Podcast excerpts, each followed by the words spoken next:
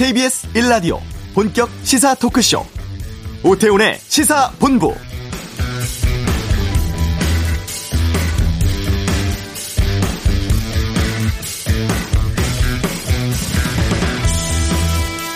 거리두기가 느슨해질 때마다 코로나19 확산이 다시 고개를 들었고 일상과 방역의 균형을 회복하기까지 얼마나 큰 희생과 인내가 필요한지 함께 경험을 해왔습니다. 어느 때보다 주의가 필요한 시기인데요. 코로나19 전 세계 누적 확진자가 3천만 명을 넘었다고 합니다. 지난달 30일 2,500만 명 넘은 지 18일 만이고 지난해 말 우한에서 바이러스가 세계 보건기구에 보고된 지 9개월 만입니다. 우리도 오늘 신규 확진자가 153명으로 어제에 비해 크게 늘었습니다. 방역 당국은 확진자 대부분이 수도권에서 발생하고 있고 이동량이 많은 추석 앞두고 안심할 수 없는 상황이라고 우려하고 있는데요. 저희 KBS에서도 직원 한 명이 어제 코로나19 확진 판정을 받았고 이 시각 현재 건물 소독 등 필요한 방역 조치를 마쳤습니다. 방역 수칙 철저히 준수하고 사회적 거리두기 계속 신경 써야겠습니다. 오태훈의 시사본부 일본의 새 총리로 스가 요시대 자민당 총재가 선출이 됐죠. 이슈에 살아보겠습니다. 김정은 위원장이 트럼프 대통령에게 보낸 친서가 공개가 됐습니다. 이번 주 한반도 는 시간을 살펴보겠습니다. 2부 각설하고 대정부 질문에서 계속되고 있는 추미애 장관 관련 논란, 또 4차 추경 국회 심사, 정치 이슈에 대한 다양한 의견 듣도록 하겠습니다. 세상의 모든 리뷰도 준비되어 있습니다.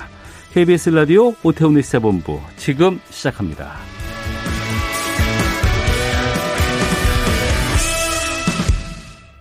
네. 아베 후임으로 스가 어, 히데요시 자민당 총재가 어, 일본 총리로 공식 선출이 됐습니다. 일본에서는 어떻게 보고 있는지 또 한일 관계 변화는 어떨지 좀 현지 연결해서 말씀 나눠보겠습니다. 일본 게이센 여학원대 이영채 교수 연결되어 있습니다.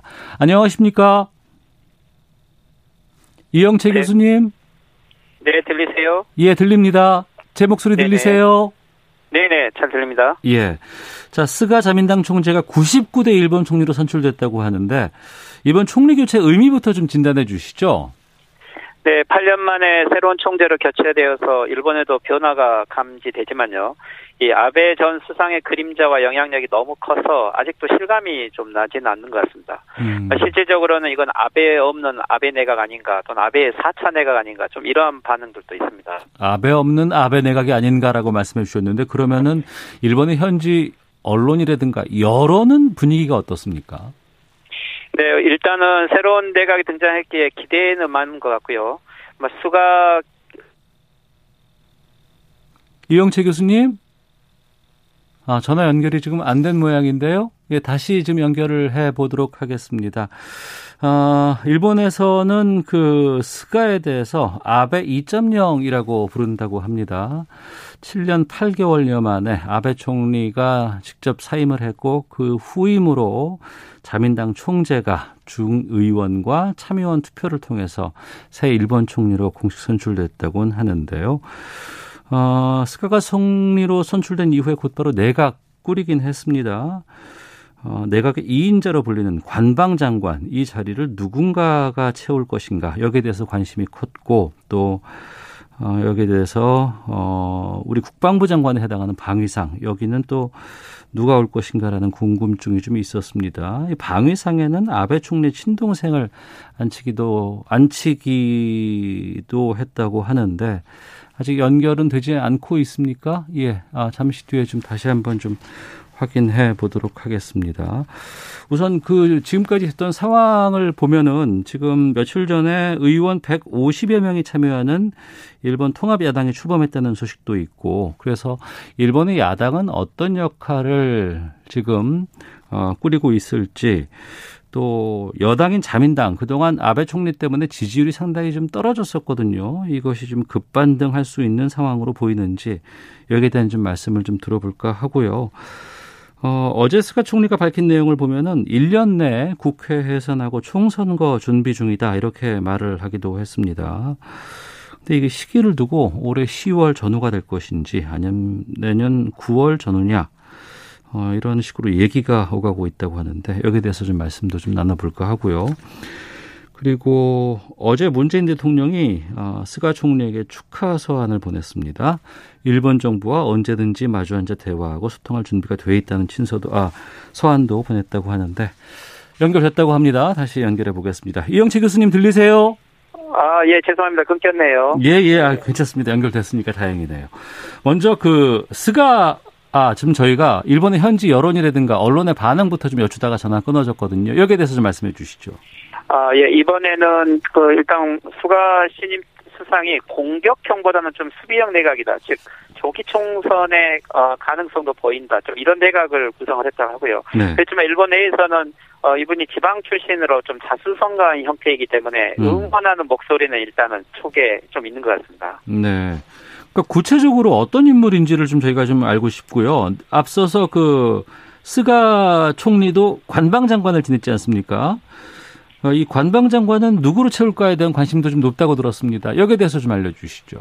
예, 원래 수가 이 신임 수상은 아키타라는 지방에서 예, 자랐고요. 그리고 도쿄로 와서 호세대학교를 졸업을 해서 실제는 파벌이 없이 정치를 시작을 했는데 어, 아베 수상에게 발탁이 되어서 8년간을 함께 했죠. 예, 아베 수상의 그림자라고도 불렸던 사람이죠. 그래서 이 관방장관직을 누가 하느냐, 어, 이것이 좀 관심이었는데, 이번에는 관방장관은 예, 카토 카츠노부라고, 즉, 우리 한국에서는, 어, 이번은 후생 노동장관으로 초기에 코로나 대응에 실패한 장관으로 많이 알려져 있습니다. 네. 어, 원래는 다케시다파라고 하는 아베 수상의 파는 아니지만 아베 측근으로 불릴 만큼 아베 수상과 가깝고요. 음. 하지만 이 관방장관이 수가 수상관은 이 부관방장관으로 호흡을 맞춘 적도 있고 무엇보다 입이 좀 무겁다는 점에서 어, 실질적으로 이번은 고용이 되었지만 아베 수상의 의도가 반영된 인사라고 하는 평가들이 더 많은 것 같습니다. 네. 그리고 그 아베 총리의 동생을 그 우리 국방부 장관에 해당하는 방해상에 앉혔다고 하는데 이거 우리나라에서는 쉽게 이렇게 못하는 것 같은데 어떻게 된 겁니까?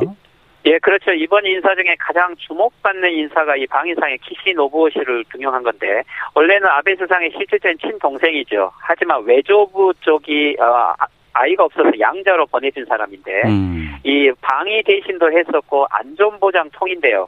하지만 이 시점에서 왜 이 키시노부를 기용했는가 좀 의미가 있는 것은 아베 수상이 마지막 어, 과제였던 것이 헌법을 개정하지는 않지만 적 김지 공공 능력을 강화한다라는 헌법을 초월하는 방위 정책을 발표를 했습니다. 네. 이것은 미국이 의도하기도 하는 건데 즉 그렇다면 이것은 미국에 대한 배려이기도 하고 즉 스가 정권은 총선거로 인정된 정권이 아니기에 아직 정통성이 없죠. 네. 그러면서 이 아베의 친동생을 내세우면서 미국과의 미일 안보 정책을 계승해 나가겠다라는 것을 전면적으로 보여주는 인사라고 봐야 될 것 같습니다. 그러면 아베가 추진을 했던 그 평화 헌법 개정한다는 것이라든가 아베노믹스 이런 것들 계속 그러면 스가 총리가 진행시킬 것으로 봐도 될까요? 예, 일단 아베노믹스 자체는 조금 어, 의문이 가는 것은 어, 코로나 사태로 아베노믹스가 실제로 되지 못하는 것은 무역 관계가 지금 바람직하지 않지요. 음. 어, 그래서 이 수가 간방 아, 시임 수상도 어떻게든지 경제 회복을 해야 되기 때문에 네. 아마 정책은 개선하겠지만은 어, 여러 가지 이 아베노믹스 같은 형태로는 좀 어려울 것 같고요. 네. 헌법 개정에 대해서는 조금 어, 아베 수상과는 결이 다른 것 같습니다. 아베 수상은 임기 내에 헌법을 개정하겠다라고 일정을 박았는데 네. 이 수가 신임 총리 같은 경우는 헌법 개정은 날짜가 정해진 게 아니다라고 이야기하는 것은 아마 자기 임기 내에는 어렵다라고 하는 것을 인정하고 있다라고 봐서 어, 아베 수상 쪽 보수의 지지는 받아야 되겠지만 국민들과는 좀 아베 수상과는 차이점을 좀 보여줘야 되는 이러한 좀 모순점이 이 헌법 개정에 대한 이식 속에서 나오는 것 같습니다. 네, 경제도 썩 좋지 않고 코로나19 대응도 좀 부실했고 여러 가지 측근들의 비리도 있었습니다. 그래서 이제 아베 총리는 물러나게 됐는데 물론 건강 상 상의 이유를 들기는 했었는데 이런 상황에서 일본의 지금 야당은 어떤 역할을 하고 있는지가 궁금하거든요. 잘 보이지가 않아요. 예, 최근에 일본의 야당이 입헌 민주당과 국민민주당이 통합을 해서 새롭게 150명의 새로운 야당이 등장을 했습니다. 예, 하지만 이게 원래는 이 지금 수가 신임 총리가 등장하면서 어, 이 총재 선거가 되면서 이 야당 통합이 완전 여론에 가려져 버렸고요. 네. 어, 그렇지만 아직 이 통합한 신야당이 대안 세력으로 성장하기에는 시간이 필요하고 어, 오히려 또 선거까지 하기 위해서는 다른 야당과 또 정계 개편이 좀 필요한 시점이라서 아직은 어, 대안 세력으로는 좀 어려운 것 같습니다. 네. 아베 총리에 대한 지지율이 상당히 많이 급격하게 떨어지지 않았습니까? 어, 후임인 스가 총리가 그 지지율을 만회할 수 있는 역할을 할 수 있을까요? 어떻게 보십니까? 글쎄요, 이 스가 총리 앞에는 워낙 많은 과제들이 있었어요. 먼저 이 코로나 극복도 해야 되고 네. 또 경제 회복도 해야 되죠. 어 그렇지만 이제 이 경제 회복을 하기 위해서 이 고스트 트래블을 해서 여행을 보내는 이러한 경제 정책을 썼는데 음. 에, 도쿄도 포함을 시키고 또 이제 휴대폰도 40% 인하를 발표하는 등 어, 새로운 정책들은 내에 보이면서 어, 지지를 해보려고 하지만 워낙 이 아베 수상이 남겨놓은 과제들이 많아서 이것들을 하루아침에 극복하기는 쉽지 않을 겁니다. 어떻게 코로나와 이 경제 회복을 동시에 잡을 것인가?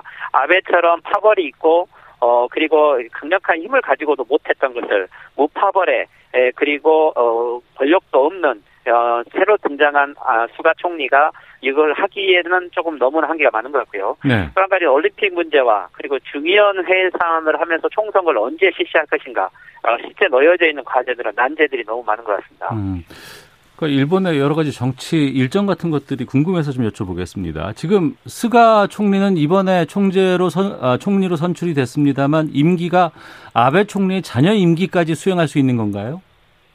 그렇죠. 내년 9월이 자민당 총재 선거고 예. 에, 아베 수상이 중간에 사임을 표명했기 때문에 내년 9월까지 이 자민당 총재 1년 임기로서 이번에 총재가 된, 아, 수상이 된 거죠. 어. 어 그렇다면은 이제 이 1년이 지나서 내년 9월에는 다시 총재 선거를 해야 되는데, 네. 그 중간에 일본은 수상이 중의원을 해설할 수 있기 때문에 내년 10월에 중의원 총선거가 있기 때문에 음. 어, 올해 1년 이내에 중의원을 해산하고 다시 총선거를 하게 된다면 네. 아마 이때는 이제 수가 신임 수상의 지명을 받은 국회의원들이 당선될 수 있어서 어. 이 수가 신임 수상에게는 이 중의원 해산과 총선거 카드가 자기 정치를 할 수 있는 하나 마지막 카드이기도 한 거죠. 예. 하지만 이것을 둘러싸고 이 다른 파벌들의 이해관계가 너무 복잡해서 네. 어이 수가 신임 총재가 자기 의도대로 정치를 할지 일단 초기에는 아마 보수 정치의 지지를 받기 위해서는 자기 색깔보다는 아베 수상을 계승한다. 이 음. 노선을 일관되게 좀 보여줄 것 같습니다. 네.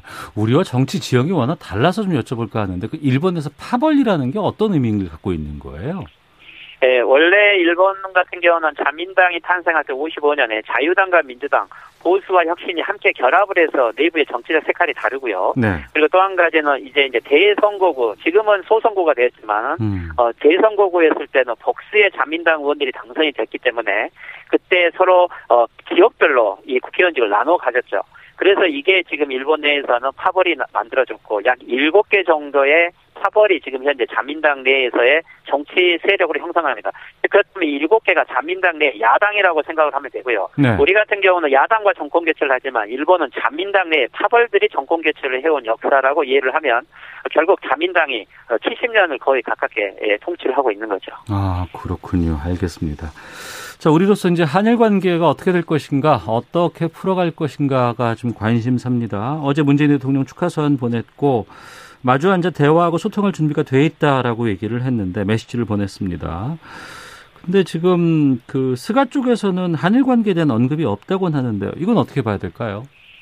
예, 스가 신임 어, 수상이 기자회견에서 한일 관계 언급은 없었지만 이 총재 선거 기간에는 이 한국과의 관계에 있어서는 65년 한일 기본 조약에 의해서 이 강제 배상 문제는 해결되었다. 한국은 국제법 위반 중에 있다. 이런 말을 했기 때문에 아마 아베 수상의 기조하고 크게 달라지지는 않을 것 같습니다. 음. 어, 그리고 기자회견에서도 진짜 한국 관계에 대해서는 애매하게 답변을 하고 있는데요. 네. 어제 한 가지 흥미로운 것은 신임으로 어, 다시 재임된 모태기 외상이 기자회견에서 이 한일 관계에 대해서는 언급을 했습니다. 음. 어, 한중 관계는 중요하다라고 이야기를 했고, 하지만 현재 한국이 국제법을 위반한 상태라고 예, 다시 새롭게 이야기를 했기 때문에 큰 변화를 기대하기는 어렵지만 네. 한 가지 좀 기대를 한다는 것은 이 지금 수가 신임 총재가 아, 신임 수상이 이 경제 회복을 제일 우선으로 하는데 예. 지금 일본 내에서는 자발적인 내적 동력으로 경제 회복을 하기는 쉽지 않죠. 어. 결국에는 중국과 한국 과의 관계 개선을 해야만 경제 회복이 가능할 것이고 예. 그런 의미에서 이 백색 리스트 원상 복귀는 어렵지만 코로나 이전에 즉 동재인들이라든지 비자를 가진 사람들의 왕래를 보장하는 형태로 나름대로의 전술적인 유연성은 좀 가능하지 않을까라고 기대는 해봅니다. 네, 경색된 한일 관계를 아베 전 총리가 이걸 정치적으로 이용하기도 했었는데 스가로서는 지금 위기에서 탈출하기 위한 여러 가지 방안들을 모색해야 되는 시점입니다. 그러면 이런 상황에서 한일 정상회담이라든가 뭐 한일 관계가 완화된 가능성도 좀 있다고 봐야 할까요? 일단은 분기점은 올해 12월에 다시 한국에서 열리는 한중일 정상회담이 한번 하나의 분기점이 될 수 있고요. 예. 그 이전에 여러 가지 한일 간의 개선을 위한 합의 사항이 있으면 한일 정상회담도 가능하다고 봅니다. 하지만 지금 수가 신일 총재 앞에서는 코로나라든지 경제 문제 등 일본의 현안이 너무 급하고 혹시 총선거를 하게 되면 아베 수상처럼 이 한국에 대한 강경 정책을 여야 할 것 없이 지지를 어, 만드는 하나의 조건이 되고 있기 때문에 음. 예, 혹시 일본 정계가 코로나 상황이 악화되고 경계가 회복되지 못하면 언제든지 이 험한 정책을 수가 예, 신임 총재에서 활용할 수 있는 이러한 어, 토양은 그대로 남아 있는 것 같습니다. 네, 그러면 일본의 여론도 아직 혐한을 정치적으로 이용하는데 유리한 지역입니까? 예, 일본은 지금 어, 수가 이 신임 총 어, 수상을 어, 아베 내각의 개성인가, 안 그래도 아베바의 좀 독자적인 노선을 갈 것인가, 예. 이 부분이 아직도 좀 불명확하긴 하죠. 어. 하지만 여하튼 이 코로나 시대에 이 한일 간의 협력이 필요한 것도 사실이고, 예. 하지만 일본 시민들 사이에 하나의 변화가 있는 것은 현재 이 와중에도 한국에 대한 사랑의 불시착이라든지, 어. 이 이태원 클라스 등 한국 드라마, 케이팝이 지금 제4차 붐에 일어나고 있는 겁니다. 예. 즉 이것은 일본 정부의 보도와는 다르게 한국의 아이 IT 디지털의 힘이라든지 또는 국제적 위상이 바뀌고 있다는 것을 일본 시민들도 이해를 하고 있고요. 음. 그래서 이 코로나와 관련돼서는 한국과 협력할 것은 해야 한다라는 목소리도 있기 때문에 네네. 네. 저희들이 이 수가 어떻든 신임 어, 수상 체제는 아베 수상과는 다르기 때문에 다양한 방법으로 협력을 위한 모색은 해야 될 것 같습니다. 음.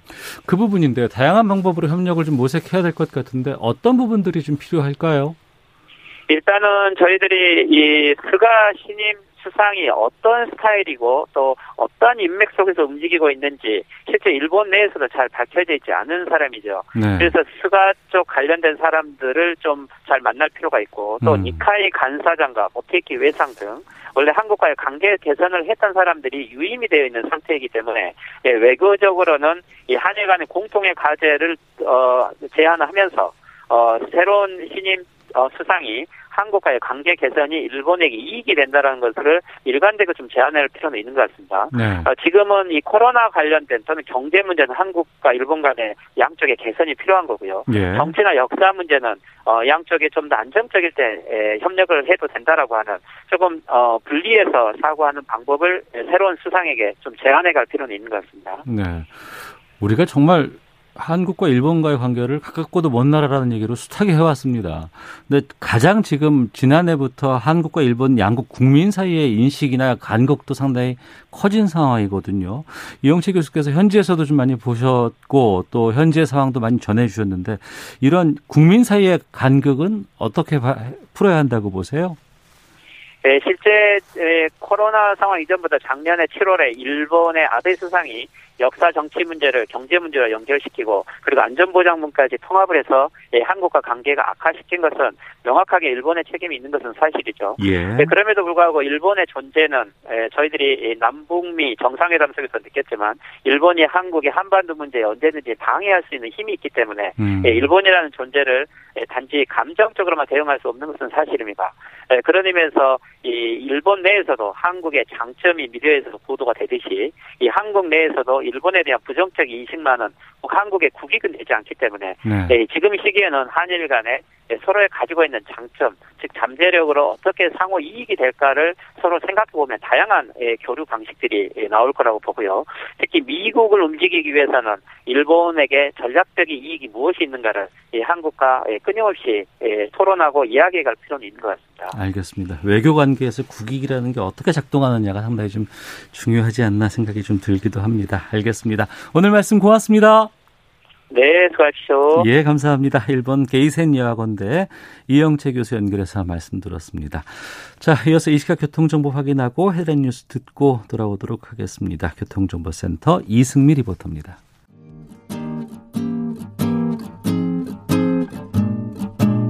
KBS 1라디오 오태훈의 시사본부 여러분의 참여로 더욱 풍성해집니다.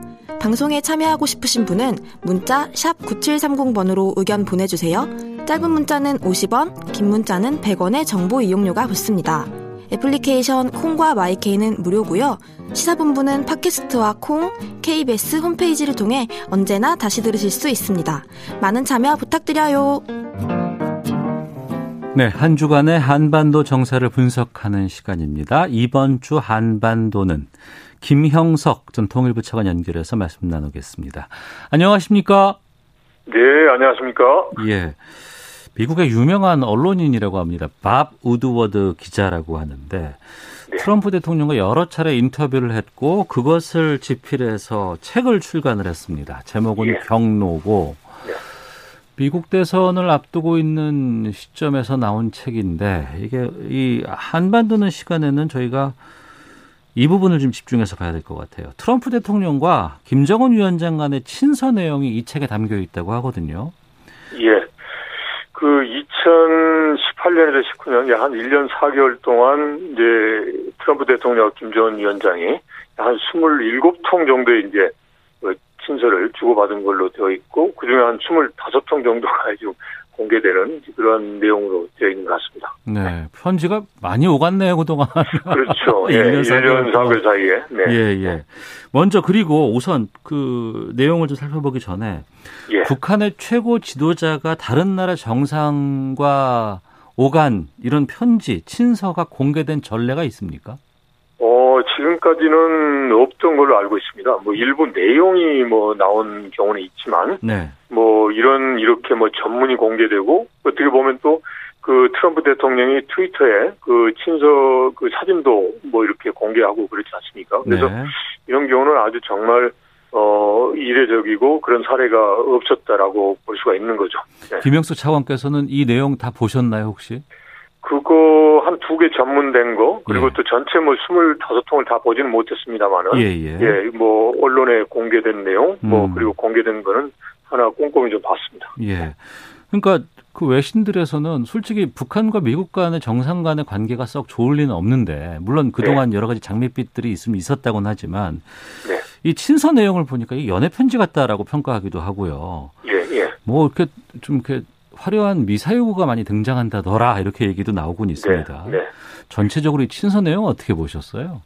지 보면 이제 친서라는 게 어, 여러 가지 효과가 있거든요. 예. 그러니까 이제 정상 간의 친서를 이제 서로 교환한다. 그럼 그만큼 이제 교감이 높아지는 거니까 음. 소위 친서 외교라고도 합니다. 네. 그리고 또 북한이 기본적으로 이제 정상 간 합의를 우선하고 실무적 문제를 하겠다라는 이제 그런 하나의 이제 그 독특한 협상수를 가지고 있거든요. 네. 이제 그런 차원에서 이제 친서를 잘 활용했다라는 게 우선이고요. 음. 그 다음에 이제 그런 가운데서 보면은 이제 지금 연애 편지라고 할 정도로 그런 이제 여러 가지 미사 여우가 있어요. 예. 뭐 각하라는 표현도 하고 어떻게 보면 뭐 이제 각하와 같은 분과 훌륭한 관계를 맺게 된 게 영광이다. 어. 그리고 판타지 영화의 한 장면을 연상하는 뭐 이러한 뭐 역사적 순간을 가졌다. 네. 그리고 뭐 트럼프 대통령이 결단력이 있다. 이런 쪽으로 이제 어떻게 보면 트럼프 대통령을 칭찬하고 그다음에 트럼프 대통령의 마음을 사기 위한 음. 그런 미사 여구를 많이 이제 등장을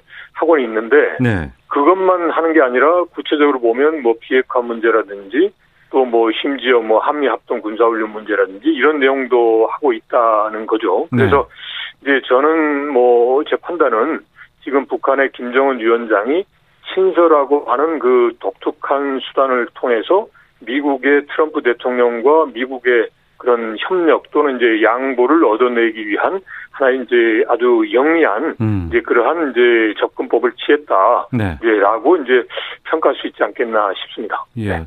북한이 뭐 여러 뭐 측면이 있겠습니다만 외교적으로 상당히 좀 능하다는 얘기를 우리가 많이 그렇죠. 해 왔었는데 네. 네. 특히 일반적인 대통령과 달리 트럼프 대통령은 뭐 여러 가지 뭐 SNS에 올린 글이라든가 평소의 행동 같은 거 보면은 자기 네. 과시, 자기 좀 허풍이 상당히 좀 많이 보이거든요. 그렇죠. 이걸 좀 분석해서 이용했다라는 이런 얘기도 들리더라고요. 뭐 이용보다도 활용했다라고 해야죠. 왜냐하면 예. 협상의 상대방을 마음을 좀 그 일종의 그 편안하게 하고 음. 또 이제 우호적으로 변경을 시키는 게 그런 분위기를 조성하는 게 이제 기본이거든요. 네. 그러니까 그런 차원에서 본다면 이제 북한에서 영리하게 접근한 거죠. 그래서 음. 이제 친서 같은 경우도 2000 언제죠? 그 19년 초에 네. 김영철이 특사로 갔을 때 친서 봉투가 엄청나게 좀 컸잖아요. 아 컸습니다. 상당히 컸습니다. 컸죠. 예, 예. 그래서 이제 그게 왜 컸던 이유가 뭐냐라고 했을 때 트럼프 대통령이 그게 큰 걸 좋아한다. 음. 그랬다는 거 아니에요. 그러니까 세심하게 상대방의 그런 선호까지도 했다라는 것은 네. 이제 협상하는 차원에서 보면 이제 접근을 이제 잘 한 거죠. 그런데 어. 그걸 이제 당연히 이제 북한도 협상의 목표가 있으니까 네. 그 목표를 이제 달성하기 위해서는 이제 상대방의 그런 그 마음을 이제 열게 하는 그런 접근이 이제 필요한 거죠. 네. 이 편지가 공개된 이후에 CIA 분석가들이 예. 트럼프가 김정은의 아첨에 완전히 넘어갔다라고 분석하기도 했다고 하는데 네. 그간의 여러 가지 드러난 행보들을 보면은 좀 이 분석 어떻게 보십니까? 어, 일단 결과론적으로 보면 넘어가지는 않았죠. 만약에 넘어갔다 그러면 이제 북한이 말하는 그 영변이라고 하는 카드만 가지고 예, 예. 이제 소위 그, 그 안보리의 대북 제재가 음. 이제 해제가 됐어야 되죠. 네. 근데 가지 않았기 때문에 완전히 넘어갔다라고 하는 표현은 좀 과한 표현이 아닌가 싶습니다. 음. 그리고 실제로 보면 조금 전에 제가 말씀드린 대로 협상을 할 때는 그 상대방이 자꾸 그 자극하거나 또 상대방 불쾌한 감정을 갖게 하는 것은 이제 좋은 협상술이 아니거든요. 네. 그런 차원에서 봐야죠. 음, 네. 알겠습니다. 네. 자, 김영석 전 통일부 차관과 함께 한반도 정세에 대해서 말씀 나누고 있습니다. 이 책이 미국의 민간 기자가 출간한 거 아니겠습니까? 근데 그렇죠. 그 네. 안에 북한의 최고 지디, 지도자의 내 글이 담겨 있단 말이에요. 네, 네. 근데 이거를 그 북한의 인민들이 알게 되면 상당히 불편해 할 것 같은데 네. 상대국 정상에게 극존칭을 하는 이런 그 모습이 북한 사람들에게 공개되면은 어떻게 될까요? 그 일단은 뭐 심기에 불편할 것이다라고 볼 수도 있지만 네. 일단 내용을 가지고 판단을 할 문제거든요. 네. 그리고 지금 극존칭이라는 게 무슨 뭐 저기 유어 엑셀런스 같은 이런 표현을 가지고 음. 우리가 이제 한글로 하니까 이제 각하고 그런데 통상적으로 외교 관계에서 보면 이런 표현은 쓰거든요. 어. 과거에 이제 저기 그 클린턴 이제 대통령이 네. 김정일 국방위원장한테 했을 때도 뭐 각하 그다음에 아 그때 영어 표현으로 이제 His Excellency 이런 표현도 썼거든요. 어. 그러니까 이게 Your Excellency라는 표현 자체가 너무 이게 극존칭이다라는 것은 아 조금 좀 그런 것 같고요. 그래서 일단 근데 전체적으로 친서의 내용을 보면 네. 북한이 극존칭을 썼지만 하고자 하는 내용을 이야기를 했기 때문에 음. 이제 북한 입장에서 보면 아 미국에 대해서 할 말은 하는 우리 지도자다라는 이미지도 그런 느낌도 줄 수 있을 것 같아요. 네. 그래서 그냥 뭐 친서가 공개되는 것 자체가 좋은 건 아니지만 음. 이제 그게 공개됐다고 해서 이제 북한의 뭐 그런 그 일반 주민보다는 그런 그 지도층이겠죠. 예. 지도층의 심기가 편치 않을 것이다. 뭐 그거 그렇게까지는 뭐 생각 안 해도 되지 않을까 싶습니다. 네. 친서 공개 측면도 있지만 현직 두 정상 아니겠어요? 그렇죠. 지금 현직이- 또 진행되고 있고. 예, 진행되고 있고 현직 정상인데 지금 이게 공개가 됐고 이 공개는 예. 미국 쪽에서 나왔단 말이에요. 그렇죠. 예. 이건 북한에서 보면 상당히 큰 외교적인 결례라고 주- 주장할 수 있지는 않을까요? 그렇죠. 이건 뭐 주장이 아니라 외교적 결례죠. 어. 그러니까 우리가 일반 사인의 경우도 편지를 보냈다. 그럼 그걸 이렇게 공개를 한다 그럴 때는 그 상대방의 동의를 구해야 되는 거 아니겠습니까? 그것도 아니고 이렇게 공개하는 것은 좀 어, 결례 차원을 넘어서서 좀 해서는 안 되는 것 같고요. 그리고 이걸 만약에 한다라고 할 경우에는 네. 이럴 수가 있잖아요. 이게 서로 내밀한 이야기를 좀 하는데 이거 했다가 이게 또 공개되면 또 이게 곤란하지 않느냐. 그러면 이제 협상하는 게 여러 가지로 또 소극적이 될 수도 있고 예. 음. 그리고 친서를 보냈는데 이게 동의도 받지 않고 막 공개를 했다 그러면 협상 상대방에 대해서 야, 이 사람이 과연 정말 그 좀 진, 저 진솔하게 이게 좀 진지하게 나오는 거냐 아니면 뭔가 다른 목적을 가지고 이렇게 그냥 뭐 그냥 쇼맨십을 가지고 나오는 거 아니냐 이런 일종의 좀 그 의구심도 들게 하는 거거든요. 예. 그래서 친서가 공개되는 것은 적절하지 않죠. 여러 음. 면에서. 예. 북한이 여기에 대해서 아직은 입장 표명이라든가 어떤 반응을 내보이진 않고 있죠. 네, 아직 않고 있죠. 그래서 이 내용 자체가 예를 들어서 김정은 위원장을 아주 그 격화시키거나 어. 뭐 그런 거라면 뭐 실무부서에서 이미 올라갔겠지만 예. 그런 내용까지는 아니잖아요. 음. 이제 그렇다면 여기에 대해서 반응을 보이려면 이제 김정은 위원장이 이거 좀 반응을 이제 보이세요라는 그런 지시가 나와야 되는데 네. 지금 김정은 위원장이 여러 가지 뭐, 뭐 코로나라든지 재난 뭐 이런 게 있고 그래서 아마도 여기까지 뭐 구체적으로 지금 어 최종적인 검토는 안 한 것 같아요. 만약에 음. 했으면 이미 나왔을 텐데요. 네. 지켜봐야죠. 어떤 예. 반응 보일지. 네. 이 친서 공개 이후에 좀 향후 북미 관계 어떤 변화 같은 것들이 좀 있을까요? 아직은 없을 것 같아요. 왜냐하면 이게 친서 공개가 됐다라고 해서 이제 미국이나 북한의 입장 변화가 있는 건 아니거든요. 네. 최근 보면 이제 폼페이오 장관 하는 이야기가 음. 여전히 뭐 비핵화하려고 하고 뭐 공개적으로 보면 조용한 것 같지만 북한과도 뭔가 좀 있다라고 해서 뭐 10월 달에 또 뭐 소위 말하는 October surprise가 있는 거 아니냐 이런 뭐 이제 추정도 뭐 나옵니다만은 네. 기본적으로 이제 북한과 미국 양쪽의 입장 변화가 없으니까 음. 그러면 결국은 이제 미국 대선 이후에 이제 뭐 이야기가 되더라도 본격적으로 네. 하는 게 순리이고 양쪽도 그렇게 생각하는 게 아닌가 싶기도 합니다. 네. 네. 뭐 10월쯤에 폼페이오와 김여정 부부장 간의 뭐 만남이 성사될 수도 있다라는 뭐 지금 예측 기사들도 좀 나오고 있는 것 같은데 이건 네. 어떻게 네. 보고 계세요? 그 전혀 가능성이 없는 거는 아닌데요. 네. 왜냐하면 이제 어, 지난번에 김여정이 이제 담화를 통해서 뭐, 저, 독립기념일 DVD를 직접 받아봤으면 좋겠다, 뭐 이런 쪽으로도 이야기했지 않습니까? 예, 예, 예. 그거는 단지 뭐 받겠다라는 게 아니라, 음. 이제 그걸 통해서 이제 북미 간에 서로 뭐 이야기 좀 했으면 좋겠다라는 그런 메시지도 담겨 있는 거거든요. 네. 이제 그리고 최근에 폼페이오 이제 장관이 이제 북미 간에 뭐 공개는 안 하지만 여러 가지 뭐 노력이 있다라고 하니까 음. 뭐 전혀 뭐 불가능하지다 하지는 않겠다라는 생각도 할 수 있지 않나 싶습니다. 네. 이 교착 상태에 빠진 북미 대화에 우리 정부의 역할은 지금 어떻게 해야 되냐고 보세요? 뭐 현재로서는 여러 가지가 어렵죠. 그러니까 일단 북미가 만나게는 우리가 해줬지 않습니까? 네. 그리고 만난 두 당사자가 뭔가 합의를 해야 되는데 서로 기대치가 달라서 안 되는 상황이니까 음. 그러면 여기에서 우리가 할 수 있는 것은 뭐 이거죠. 결국 이제 양쪽에 대해서 긴밀하게 이제 이제 서로가 이제 소통을 하면서 이제 서로가 합의할 수 있는 안을 계속적으로 이제 창의적으로 만들어내야죠. 그러면서 음. 이제 이제 미국이 할 수 없는 걸 우리가 대신 해준다라든지 음. 또는 이제 반대로 이제 북한이 해줄 수 없는 이제 요구하는 것을 우리가 해준다든지 하는 건데 네. 기본적으로 지금 보면 이제 북미 간의 소통이 될 수 있는 네. 그런 역할을 우리가 하는 게 지금 현재로서는 중요하다라고 생각합니다. 알겠습니다. 김영석 전 통일부 차관과 함께했습니다. 고맙습니다. 네, 고맙습니다. 예, 잠시 후 2부 각설하고로 돌아오겠습니다.